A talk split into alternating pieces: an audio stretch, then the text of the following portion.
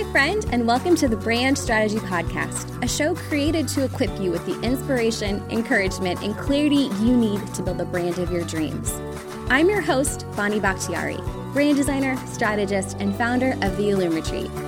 From sustainable strategy to heartfelt encouragement, each episode is designed to equip you with the tools you need to chase after your dreams. Because you deserve a brand that empowers you to do what you love, connects with your dream clients, and offers a deep sense of fulfillment along the way. So grab a cup of coffee and join me on this journey, won't you?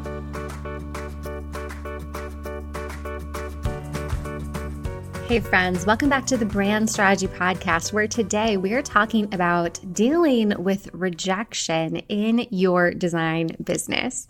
Whether you are just getting started in your design career or you are a total pro and you've been in business for years, we've all experienced rejection at one point or another. And rejection can look different. Sometimes it looks like a lead not booking you, a sales call not converting. Sometimes it looks like a client not liking the design that you spent so much time creating. And regardless of what the situation is, rejection can sting, right? And that's normal. This is a very common human experience, but in the design industry, over the decade that I have been in this industry, I've seen over and over again how often we as graphic brand web designers are constantly putting ourselves out there. And I would actually say that this applies to anyone in an artistic field. You're creating, you are calling on your inspiration to bring your work into the world. You're taking a client's vision, their ideas, their goals, and you're translating it essentially into a visual representation.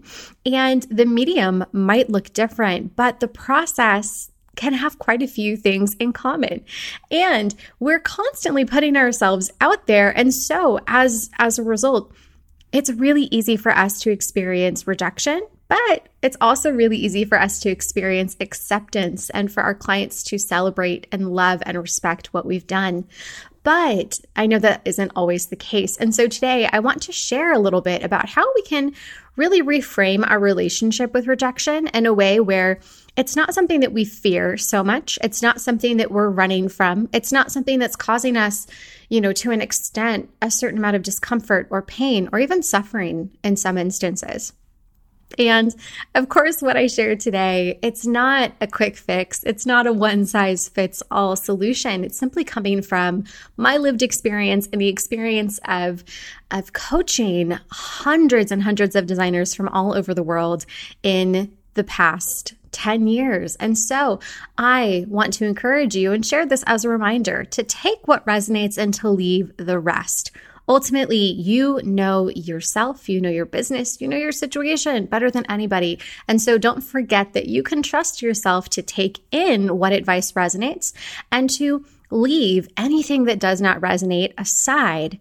It might not be anything that you ever choose to revisit, but it's something that you have that clarity in here and now to know what serves you and what's not serving you. So with that being said, let's start diving deeper into this topic today. First up, whenever you are in a situation with a client where they are rejecting, really that's what's happening. They are saying thanks but no thanks to whatever it is you're putting out there, whether it's the logo presentation that you created. Maybe it's the website demo that you built out.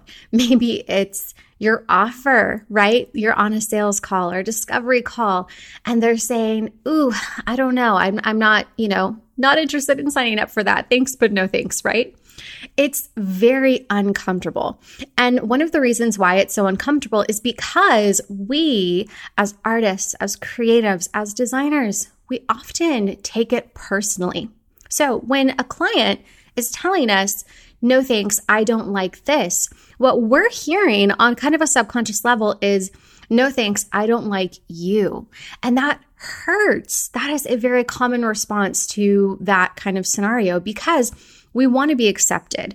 If we look at how acceptance has played a role in mankind's history over centuries and centuries and centuries, it has been an integral part of survival. And so there's a part of us that wants to continue to be accepted, to fit in, to be liked, not just because it pleases our ego, but because on some level it makes us feel safe. But the thing is, when you're working with a client, they have hired you to be the expert who is providing them a specific service. So when they're actually saying, I don't like this design or this mock-up that you created, this presentation that you shared, it's not for me. What they're actually saying has nothing to do with you. So what we need to do is we need to focus on not taking it so personally.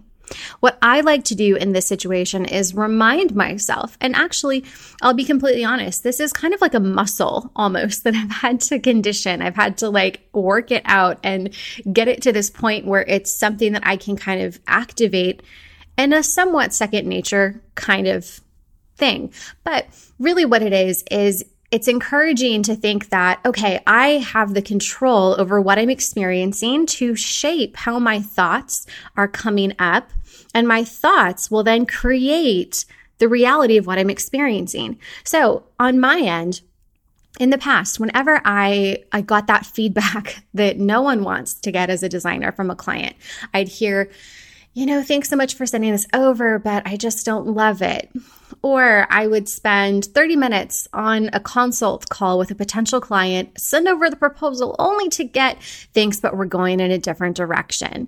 Instead of letting that sting, instead of letting that be something that makes me tell myself a story subconsciously about, oh, I wasn't good enough, or oh, I'm not talented enough, or, you know, kind of all those negative thoughts that can come to mind, I look at that and I say, huh, interesting.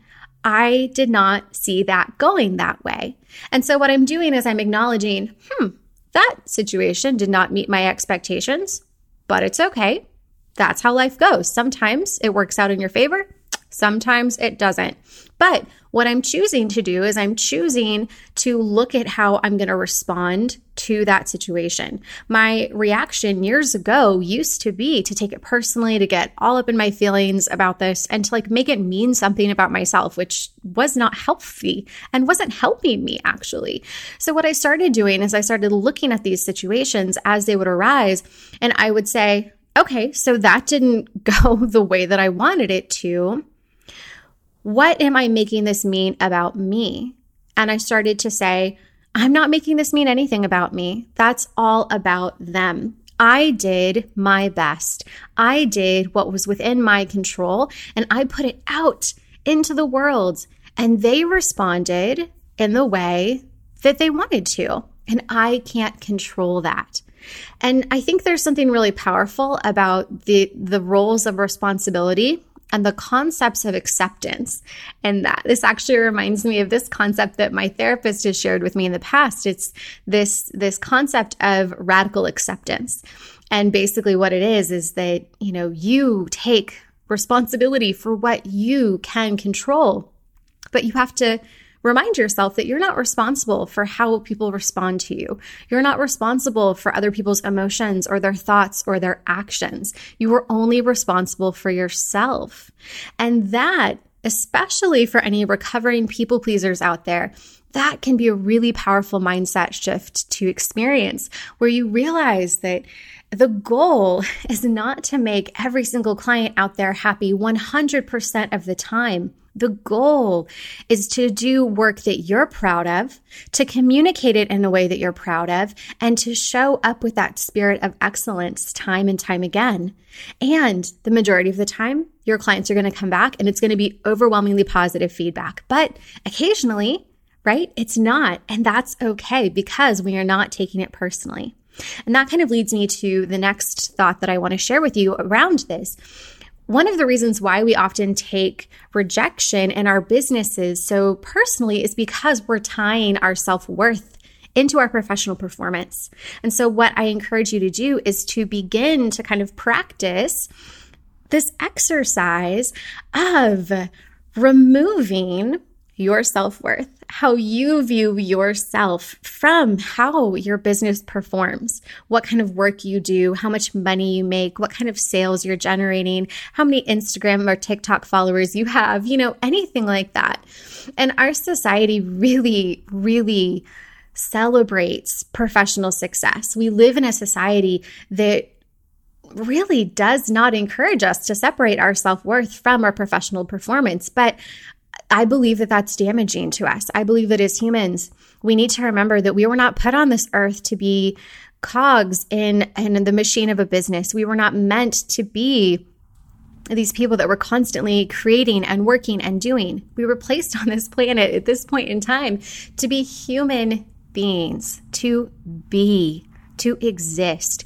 And the beauty in that is that as a human being, your worth is not tied to what you do. Your worth is just yours innately. It's yours regardless of how you're perceived or what you do or how other people view you. It's yours and no one can take it away from you. So when we start to tie our perception of self-worth to our professional performance, that is when things get to be, I don't want to say toxic, but it's certainly not healthy, right? It's not something that makes you feel good about yourself, because then what happens, a client comes back and says, hey, thanks for sending this over, but it's just not resonating with me.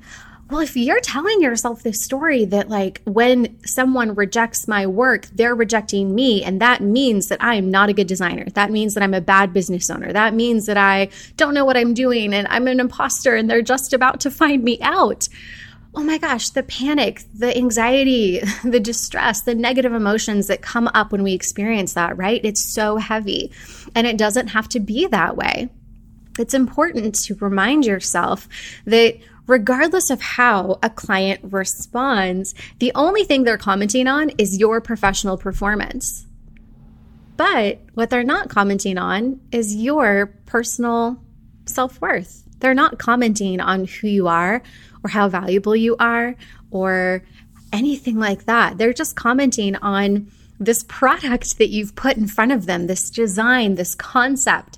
And that is a really freeing thought for us that kind of puts it into a new level of perspective. So, we don't want to take it personally, and we certainly don't want to tie our self-worth in with how we are doing professionally, because those are actually two completely independent concepts, your business and who you are as the human who owns your business. Not the same. We like to think that they are the same, but no, those are two separate things. So I really encourage you to start to give yourself that perspective. And speaking of perspective, if we look at what it is exactly that clients are pushing back on whenever we're experiencing rejection, and even potential clients. So let's say this is a lead who is not going to end up booking you. What they're actually saying no to, what they're actually turning down is not you, even though it feels like it.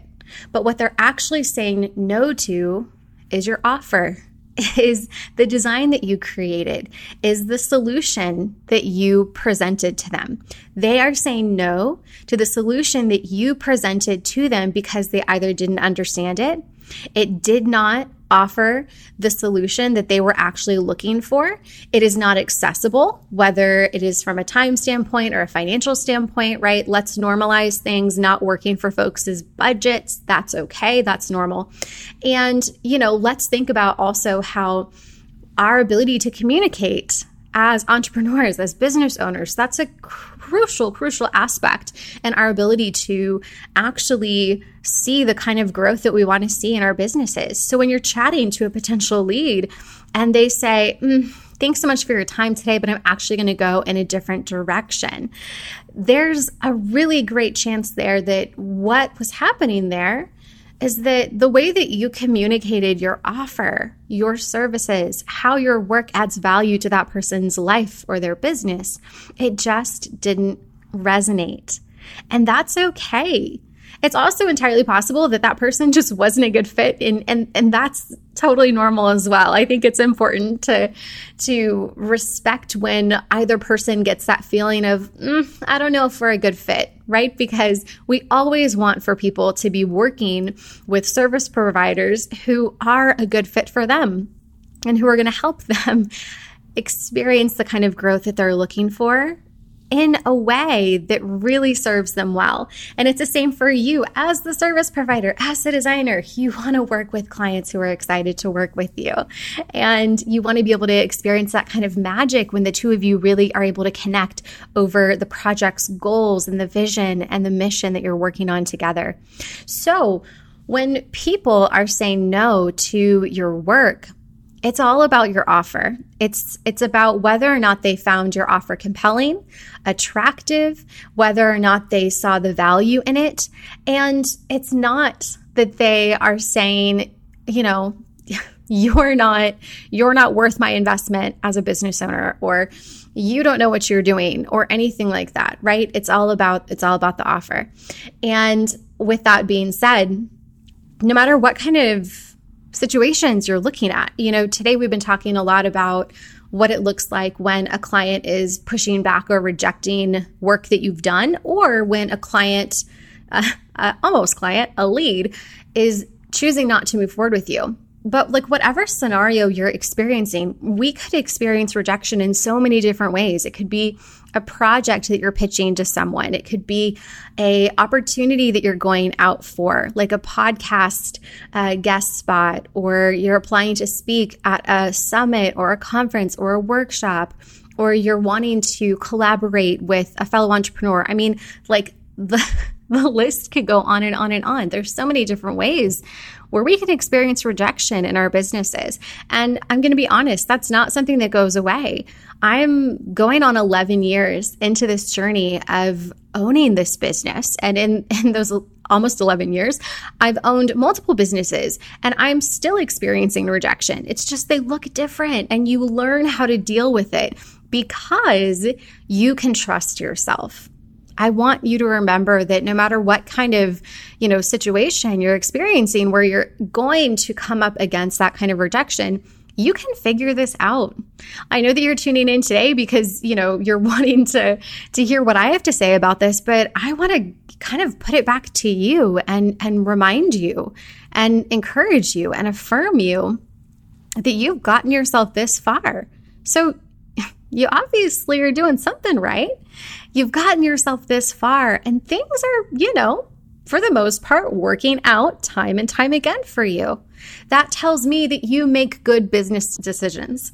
That tells me that you are safe with yourself, that you make wise decisions that serve you well and that serve your business well. So then that tells me that you can figure out whatever situation you're in.